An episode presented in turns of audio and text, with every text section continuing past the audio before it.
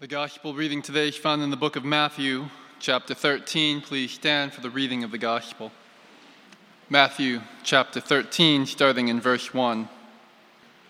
That day, Jesus went out of the house and sat by the lake. Such crowds gathered around him that they got into a boat and sat in it, while all the people stood on the shore. Then he told them many things in parables, saying, A farmer went out to sow his seed. As he was gathering the seed, some fell upon the path. The birds came and ate it up. Some fell on rocky places where it did not have much soil. It sprang up quickly because the soil was shallow. But when the sun came up, the plants were scorched, and they withered because they had no root. Other seed fell among thorns, which grew up and choked the plants. Still, other seed fell on good soil where it produced a crop a hundred, sixty, or thirty times what was sown. Whoever has ears, let them hear. Listen then to what the parable of the sower means. When anyone hears the message about the kingdom and does not understand it, the evil one comes and snatches away what was sown in their heart. This is the seed sown along the path. The seed falling on rocky ground refers to someone who hears the word and at once rejoices. But since they have no root, they last only a short time. When trouble or persecution comes because of the word, they quickly fall away. The seed falling among the thorns refers to someone who hears the word, but the worries of this life and the deceitfulness of wealth choke the word, making it unfruitful. But the seed falling on good soil refers to someone who hears the word, understands it. This is the one who produces a crop, yielding a hundred, sixty, or thirty times what was sown. This is the word of the Lord. Thanks be to God. I know that John told us to keep our cell phones off, but I'm going to put my timer on. Is that okay? It's for your protection. Mm-hmm. I have a habit of not sticking to time. Look, if I get to like 34 minutes, I'll just say Jesus is Lord and you'll figure out the rest, okay? Let's pray. Father in heaven, may the words of my mouth and the meditations of our hearts may they be acceptable in your sight, our rock and our redeemer. Amen. We are in the seventh Sunday after Pentecost, and so according to the lectionary, lectionary reading A, that means we're working through Matthew. So we read the appropriate portions for today, and we'll see what they teach us. Now, are many, many things in the texts, but one of the common themes, which when I had a look at it, I saw was a clear invitation. And in Hebrew, because we are in Israel after all, in Hebrew, the word for to invite is lahazmin. And uh, it comes from a verb grouping in Hebrew called the hif'il group of verbs. What's a hif'il group of verbs, I hear you ask? Excellent question. Well, it's one of those verbs that denotes an action that you do because it's caused by somebody else doing something to you. Right? So somebody invites you. So you can say the word huzmanti, I am invited. I didn't invite myself, somebody else did that. And so now an invitation is therefore, by definition, participatory. There are two people involved the inviter and the invited. So let's have a look at uh, using the idea of, in, of invitation and response. Then let's have a look at our first reading, which is Genesis. And uh, one of the effects of the fall is that women are going to have difficulty conceiving. Right? That's actually what you get in Genesis 3. Uh, And then it says, and it'll increase the, the, the pain of childbirth. It doesn't say it was painless already, okay? okay but it was going to be more difficult getting pregnant as well. And that's an interesting thought because God promises Abraham, Abraham, I'm going to make you an absolute fantastic nation, a great nation. And then nearly every matriarch has trouble getting pregnant. What an interesting blessing. A blessing and promise that comes with struggle and suffering. So, one of the takeaways we learn from this is that not all of uh, the promises that God makes come quick and easy. And I think most of us would be able to admit that, even in our own lives. Come to Jesus, it'll be fantastic. You'll have no problems for the rest of your natural life. Right. We know that that's quite not true. And so Isaac gets himself a wife. He who finds a wife finds favor with the Lord. Women, I'm sorry, babe, but uh, yeah, who, who finds a husband, it's a good thing too. But as we've seen, difficulty getting pregnant. And so Isaac, as we see in our text, prays. And uh, doesn't actually say what the prayer is or how he prays, but he prays. And, um, and there is a response to that prayer. 20 years later, another takeaway. Not all of our prayers are answered instantly. Now, here's the challenge. If a prayer that you pray is not answered in- instantly, do you have the courage and the faith to keep praying? Or did Isaac just pray once? Dear Lord, my wife would really like to have kids. I'd like to have kids. Is it okay if we have a baby? In Jesus' name, amen. And, uh, and that's it. He got on with life. 20 years later, a baby popped out and he goes, wow, that's a bit of a surprise. Or was he persistent and consistent? And if he was, then that's a very good model for us. Okay, so that's a good lesson to learn. If your prayer is not answered, keep praying. Don't give up. When Rebecca's pregnant, something's not quite right. She knows it. She doesn't know exactly what's wrong. So, what does she do? She doesn't pray. Isaac prays. Rebecca inquires of the Lord. What exactly that means, don't know. What's interesting is it says she went to inquire of the Lord. And the verb there is holech, lelechet, which means to walk. There's motion. She went somewhere. Why? Where did she go? Did she visit an oracle? Did she go to a sacred place? We don't know.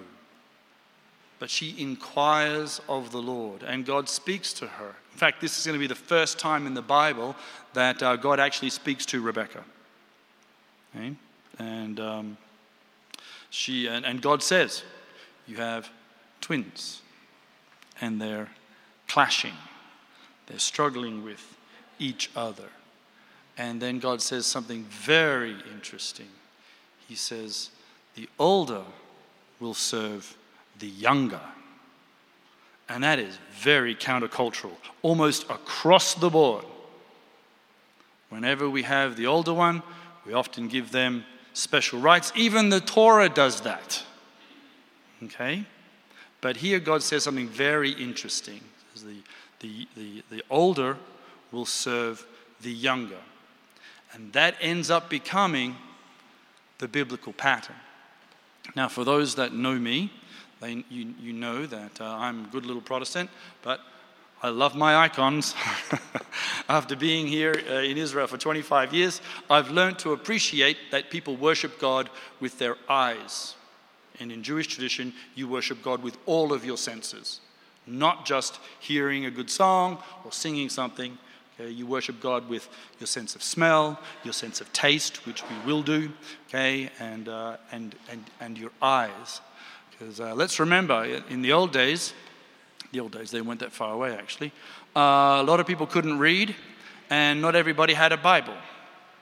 But you know what you could do? You could always walk into a church and you could see the gospel written on a wall. In fact, there are some churches, even in this city, where the entire Bible is drawn around the walls of a church. And you can actually take your son or your daughter and you can actually preach the gospel just by going around the room. It's absolutely fantastic. So, what does this icon show us? This actually comes from the uh, uh, Church of the Nativity in Bethlehem. It's in the Chapel of the Innocents, which is not always an easy chapel to get permission to go into. So, we see the Holy Family running on the way to Bethlehem, uh, or to Egypt. So, who's sitting on the horse? Mary, fantastic. Who's in front? Joseph. Who's sitting on his shoulders? That'd be Jesus. Who's walking behind? That's James. You see, in the Orthodox tradition, now, we as Protestants, we have a tendency not to talk to the Orthodox. Uh, we have a tendency only to talk to Catholics. Yes? Usually to say this you're wrong. Okay? okay? And not always the most helpful discussion to have. Okay? And, uh, but in the Orthodox tradition, they're holding on to lots of actually Jewish traditions, more than they know. Okay? And in Jewish, from the Bible, the older will serve the younger. So we find that Jacob is chosen, not Esau. Isaac is chosen, not Ishmael. David is chosen, not Reuben, okay, or the other, other brothers. Okay? It's always the younger, the younger, the youngest. And so, uh, according to, so in the, in, the, in the Gospels, how old is Joseph and Mary? We have no idea. Okay, but we always like to think them as very young, and uh, afraid and all that kind of stuff.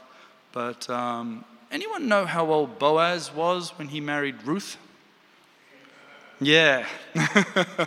okay, so in Jewish tradition, you often have, now I'm not making any statements here, I'm just reflecting a, a, a story. Uh, you often have these older men marrying younger women. Okay? Um, I've obviously got the best dating apps ever. Uh, but so Joseph, according to Jewish tradition, uh, had a first wife, and she had died.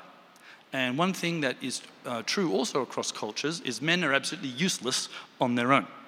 And the temple, okay, was uh, one of the hallmarks of true religion is the taking care of widows and orphans.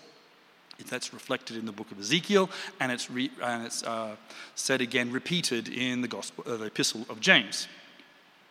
So um, the temple, Mary's parents had died. Where did they live?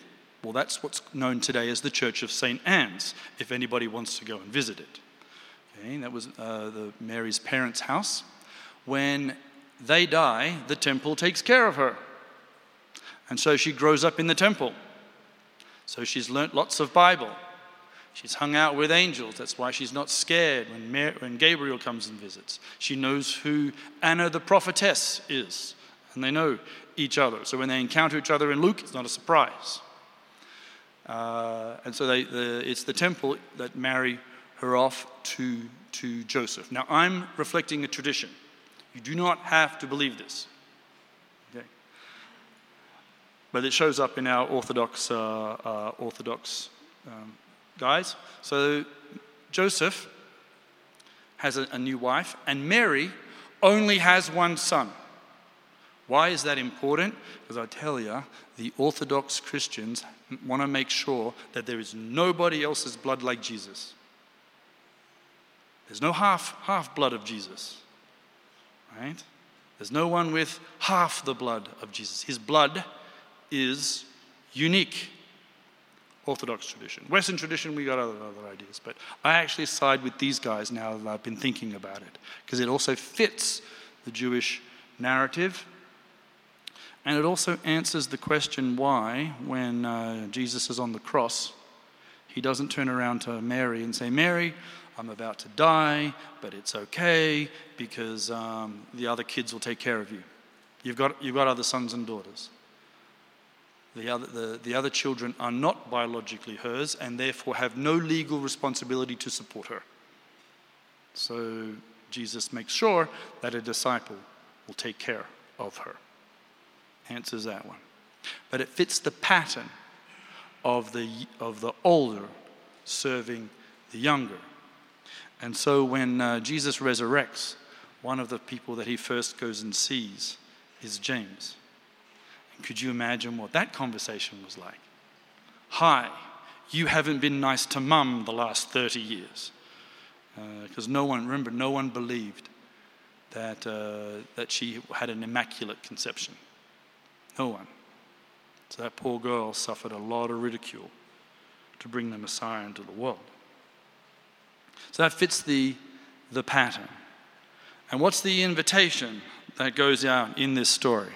Well, we discover that uh, there's a dysfunctional family going on here because Isaac prefers Esau and Rebekah prefers Jacob.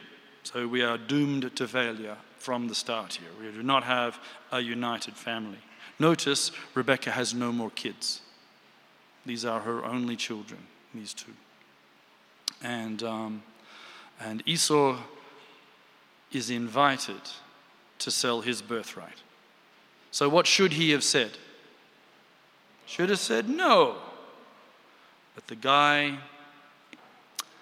for whatever reason, the, uh, he, he despises, is the, is the word that it's described. He, he uh, rejects. His heart is hard, and, uh, and it doesn't work. Going on into the, uh, the, the passage from Isaiah. Now, that's a nice, easy one to see where the invitation comes from because it's all over the page. Right? The invitation to come and buy something that doesn't cost you anything. You still have to accept the free bread and the free wine. You don't get it just by sitting un- under a tree. You've actually got to be part of the invitation. And one of the things we notice when we look at, this, at the prophets and we look at the Psalms as well is that salvation is always universal. Okay? When, we, when, we, when we go through the Psalms, like Psalm uh, 117, that's always an easy one. Hallelujah, Adonai kol goyim. Praise the Lord, all you Gentiles. Well, how are the Gentiles going to be able to praise the Lord? Someone better go tell them. And uh, so salvation is also uh, a trait that is, is given to all the world. God is going to pour out his spirit upon all flesh, not just upon Jewish people. Okay? And so you get this very strong idea coming through the Psalms and the prophets. And here, the invitation is for all the earth, okay? not, just, not just the Jewish people. Even though the prophet is prophesying to, to Israel, he's also told them in um, Isaiah uh, that they are supposed to be a light to the nations. They're supposed to actually get out there and, and, and share. And the invitation is not just for you guys, it's going to be for absolutely everybody.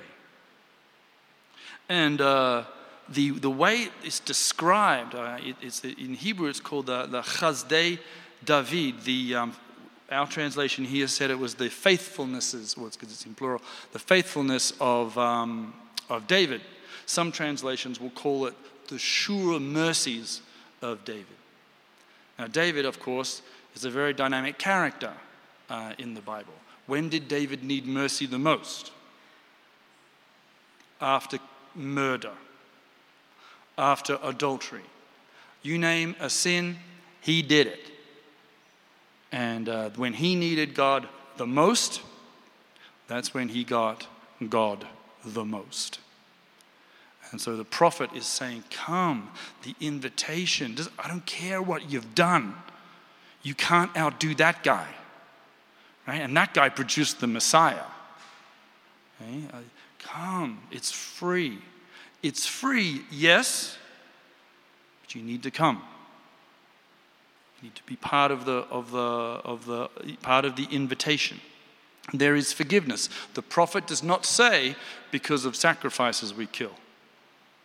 Sacrifices have their place. What place do they have, I hear you ask? Well, again, we've discussed it from this pulpit many a time. Sacrifices mean to draw close to. So you draw, what does a sacrifice do? It brings you into the presence of God. And it's there in the presence of God that you're going to find forgiveness and mercy and grace. As you go through the book of Leviticus, best book of the Bible, don't believe me, come and ask me during coffee. When you read the book of Leviticus, nice and carefully, that's the problem. We usually just read the, get to the front page and go Leviticus, back to the next one. Okay, Numbers just as boring. Okay, Deuteronomy a lot more fun. Okay, but Leviticus, all the sacrifices, you do a sacrifice, and it says you do this, you, you, know, you pull this bit out, and you give that over here, and you, you bit a bit of blood over there, and then the word order says this, and then the priest makes atonement. Sacrifice never makes atonement. Not once does it say the sacrifice makes an atonement. It says the priest does. In fact, in, Exodus, in Leviticus 5, it calls the priest the Kohen HaMashiach. Isn't that an interesting phrase? We, in English, we just call it the anointed priest. But when you hear it in Hebrew, man, it makes you sit up and pay attention.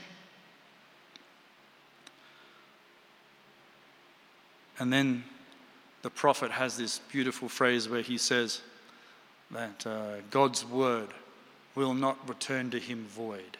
It will achieve everything that, that, that God purposes, that God desires. And that's very important. God's word does not pump, uh, achieve what you desire. It doesn't achieve what I want. It achieves what he wants. Now, sometimes we get very disappointed when we preach the gospel and nothing happens to us. But, but it will achieve what God desires. That you can be sure of.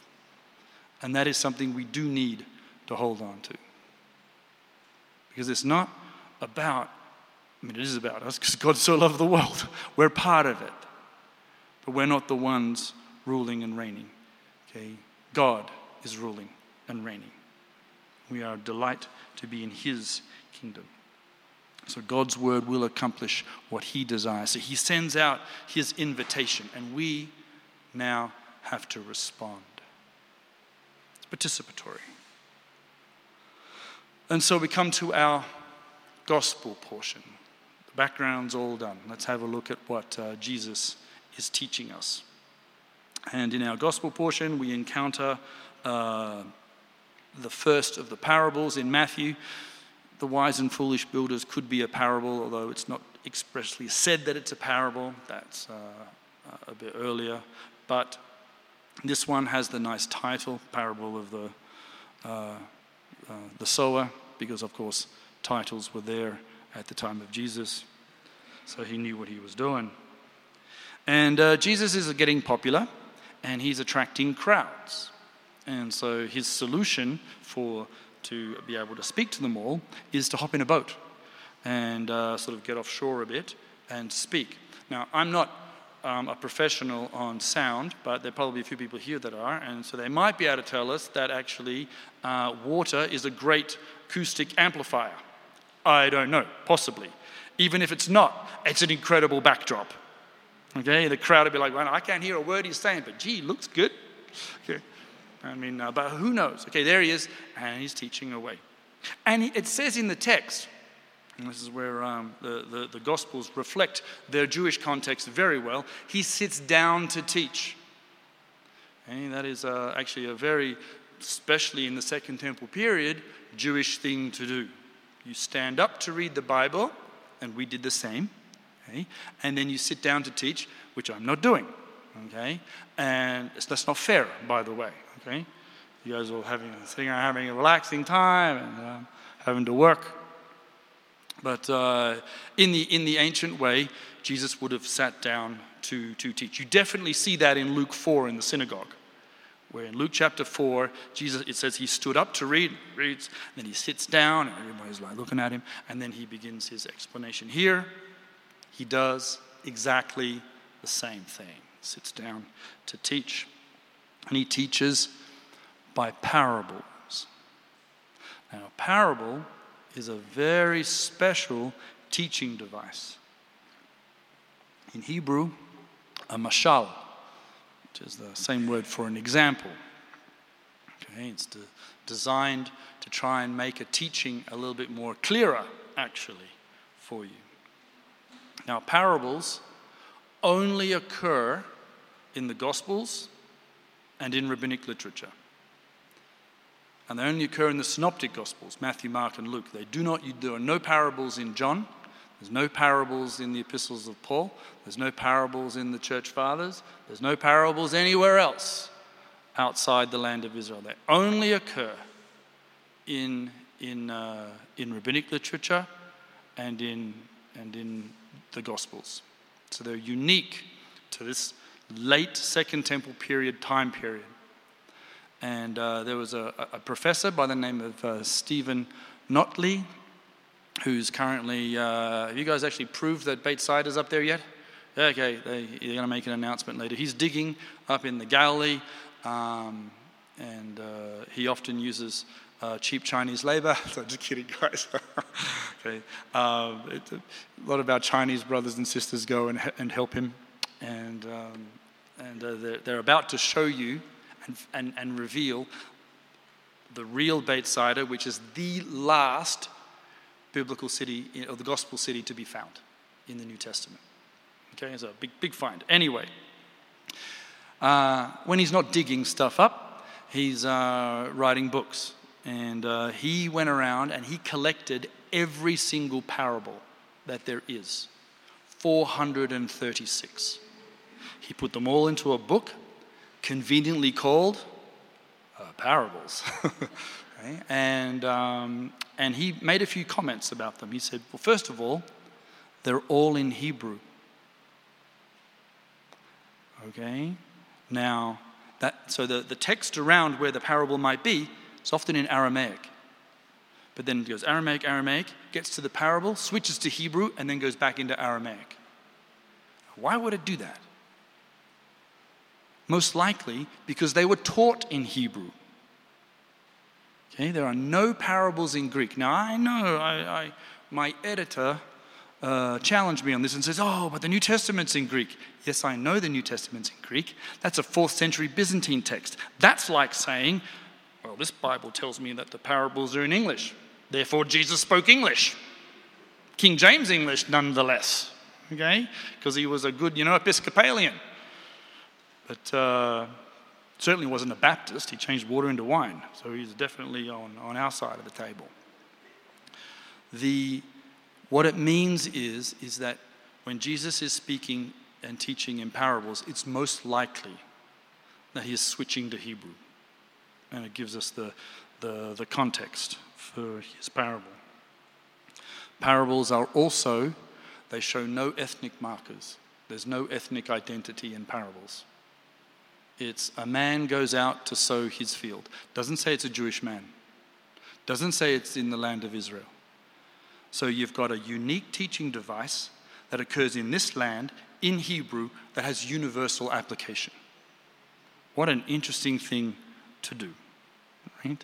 Very reminiscent of the Psalms and the prophets, the world in which Jesus uh, comes from. So Jesus teaches, and you, we know, the uh, four soils. And uh, this is a great parable because it actually gives us the, um, the answers. Well, not all of the answers. Um, Jesus then explains a little bit of the parable for us, although he actually doesn't explain what the good soil is.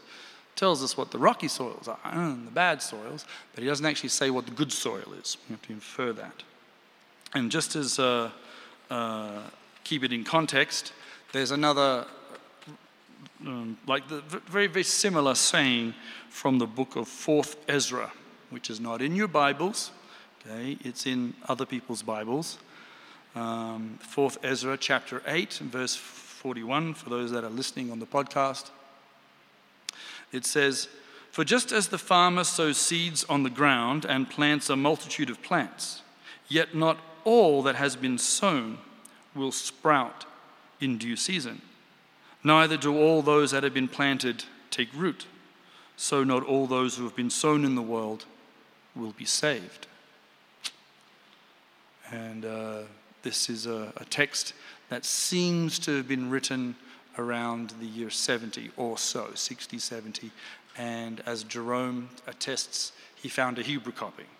So most likely it was in Hebrew. The idea of a farmer coming out and sowing was, um, was a, a common story. Now, parables usually contain a shock, something that makes you sit up and pay attention and go, well, that's not right. And uh, the shock in this one is the way our farmer farms. He's doing what's called the broadcasting farming. He's like throwing his seeds out like this. You know, a, normally you can just sow in lines and you put them in very carefully. So this farmer is either really, really, really rich and doesn't care, or he is really, really stupid. No one throws seed onto rocky soil and expects that it's going to produce a crop. Oh, there's some rocky ground. We've got lots of rock in Israel. I think I'll just throw that in and see what happens. Oh, it didn't work. You, a normal farmer would till the land, prepare the soil, and on very expensive seed, put it in. Right? So the listeners are going, wow, who is this farmer? What is he doing this for? And then the explanation comes. Uh, we might, the, the, the seed is the word of God, and the soils are those who are hearing. They're people. And four is a very biblical number, as I'm sure you'll probably no doubt aware. Where do we find fours in the Bible? Anyone know? Four Gospels. Good one. Nice. If the, yep. There's uh, four faces of angels that guard God right? You've got four points of a compass, you've got the four corners of the earth, the four winds, the four horsemen of the apocalypse, the four, the four cups of wine that you drink at Passover, the four questions that we answer. Yeah, four, four, four, four, four. So when you come to the New Testament, it's really good to have four gospels. If there was only three gospels, most of us would be sitting around going, we've lost one. And if we've got a fifth gospel, most of us are going, oh, I'm not so sure about that guy. Okay, four's a, a good number. And in the Pirkei Avot, which is the first part of the Mishnah, which is the first part of the Talmud, which occurs somewhere between the years 100 100, 200 year window there, uh, in chapter 5, verse 15 for the podcast. Uh, it describes that there are four types of disciples uh, for us. What sort of disciples are there? Well, sorry? Yes, there's four mothers as well, the, the matriarchs. Uh, and the, the Pirkei Avot says there are four types of disciples, four types of students that study the Word of God. There are those that are quick to learn, but they're quick to forget. So they end up with no knowledge at all. There is a, one that is slow to learn. Man, he struggles to learn anything, this kid. And he's slow to forget. So he still ends up in a pretty bad, bad way. There's a guy who's slow to learn, and he's even worse because he's quick to forget. It's just in one ear and out the other. And the last and good disciple is the one who is quick to learn and very slow to forget. And so, what type of disciple are we? That's what this parable is challenging us and also inviting us. The farmer comes out and he is incredibly gracious and merciful. And even though he probably knows that it's not going to work, he will disperse his seed on the rocky soil anyway. The invitation is for everyone, not just for the good guys, okay? everybody. And what type of soil do we want to have? Do you want to have, do you want to be the, the disciple who, instead of listening to the word of God, we're too busy listening to the world and, the, what, and what they say we should be and what sort of images we need to have and what sort of pronouns we're supposed to be presenting or saying or challenging? And, uh, or, or actually Are you a disciple who actually is hungry for the Word of God? Are you? Because that's the invitation to be someone who is thirsty and hungry for righteousness. And where are you going to find that? Find it in these pages. And Jesus says, and closes the parable with a very classic Hebrew idiom He who has ears, let him hear. Now, unless you have a physical deformity, you've got ears. That's not what that means. Eh? It's are you willing to listen? Or do you want to listen to the world? Because it will only give you a little brief moment of satisfaction. And then it'll go away and dry up. Because this world honestly doesn't care about you. It really doesn't. It says that it might. It says that it'll make you happy. If you buy 10 more of these and get one for free, you'll be great. Have no money in the bank, but don't worry, I'll take your close all the banks anyway. Or are you going to take something that lasts? That ultimately doesn't cost anything because he paid the price you know, drink water that fills you up and satisfies you. And the thing about hearing in Hebrew, the same word, shema, in Hebrew, also is the same word for obey. He who has ears, let him hear. Which means also put it into practice. You can't just listen to the words of Jesus and go, that, that guy's all right. I've had a fantastic Bible study. I shall now leave my front door going, I know a little bit more about Jesus. And then hop in your car rah, rah, rah, and start smashing things and getting very upset. And... No. He who has ears, let him hear. Blessed is he who hears my words and obeys them, does them, puts them into practice. That's the invitation for us today, brothers and sisters, on this seventh Sunday of Pentecost. You've come here, you've heard the word of God. You came because you answered a call to come here. Yes, you did. You might not have known it, but you're here. Jesus gives us the invitation, so free, so powerful, so wonderful, which he gives willingly to everyone. And then our response to that invitation. Let's not despise it. Let's not reject it. Let's embrace it. Let's acknowledge it. Let's take it. Let's accept it. Not just me, us. It's not just about me, it's about us. And, uh, and then let's put it into practice.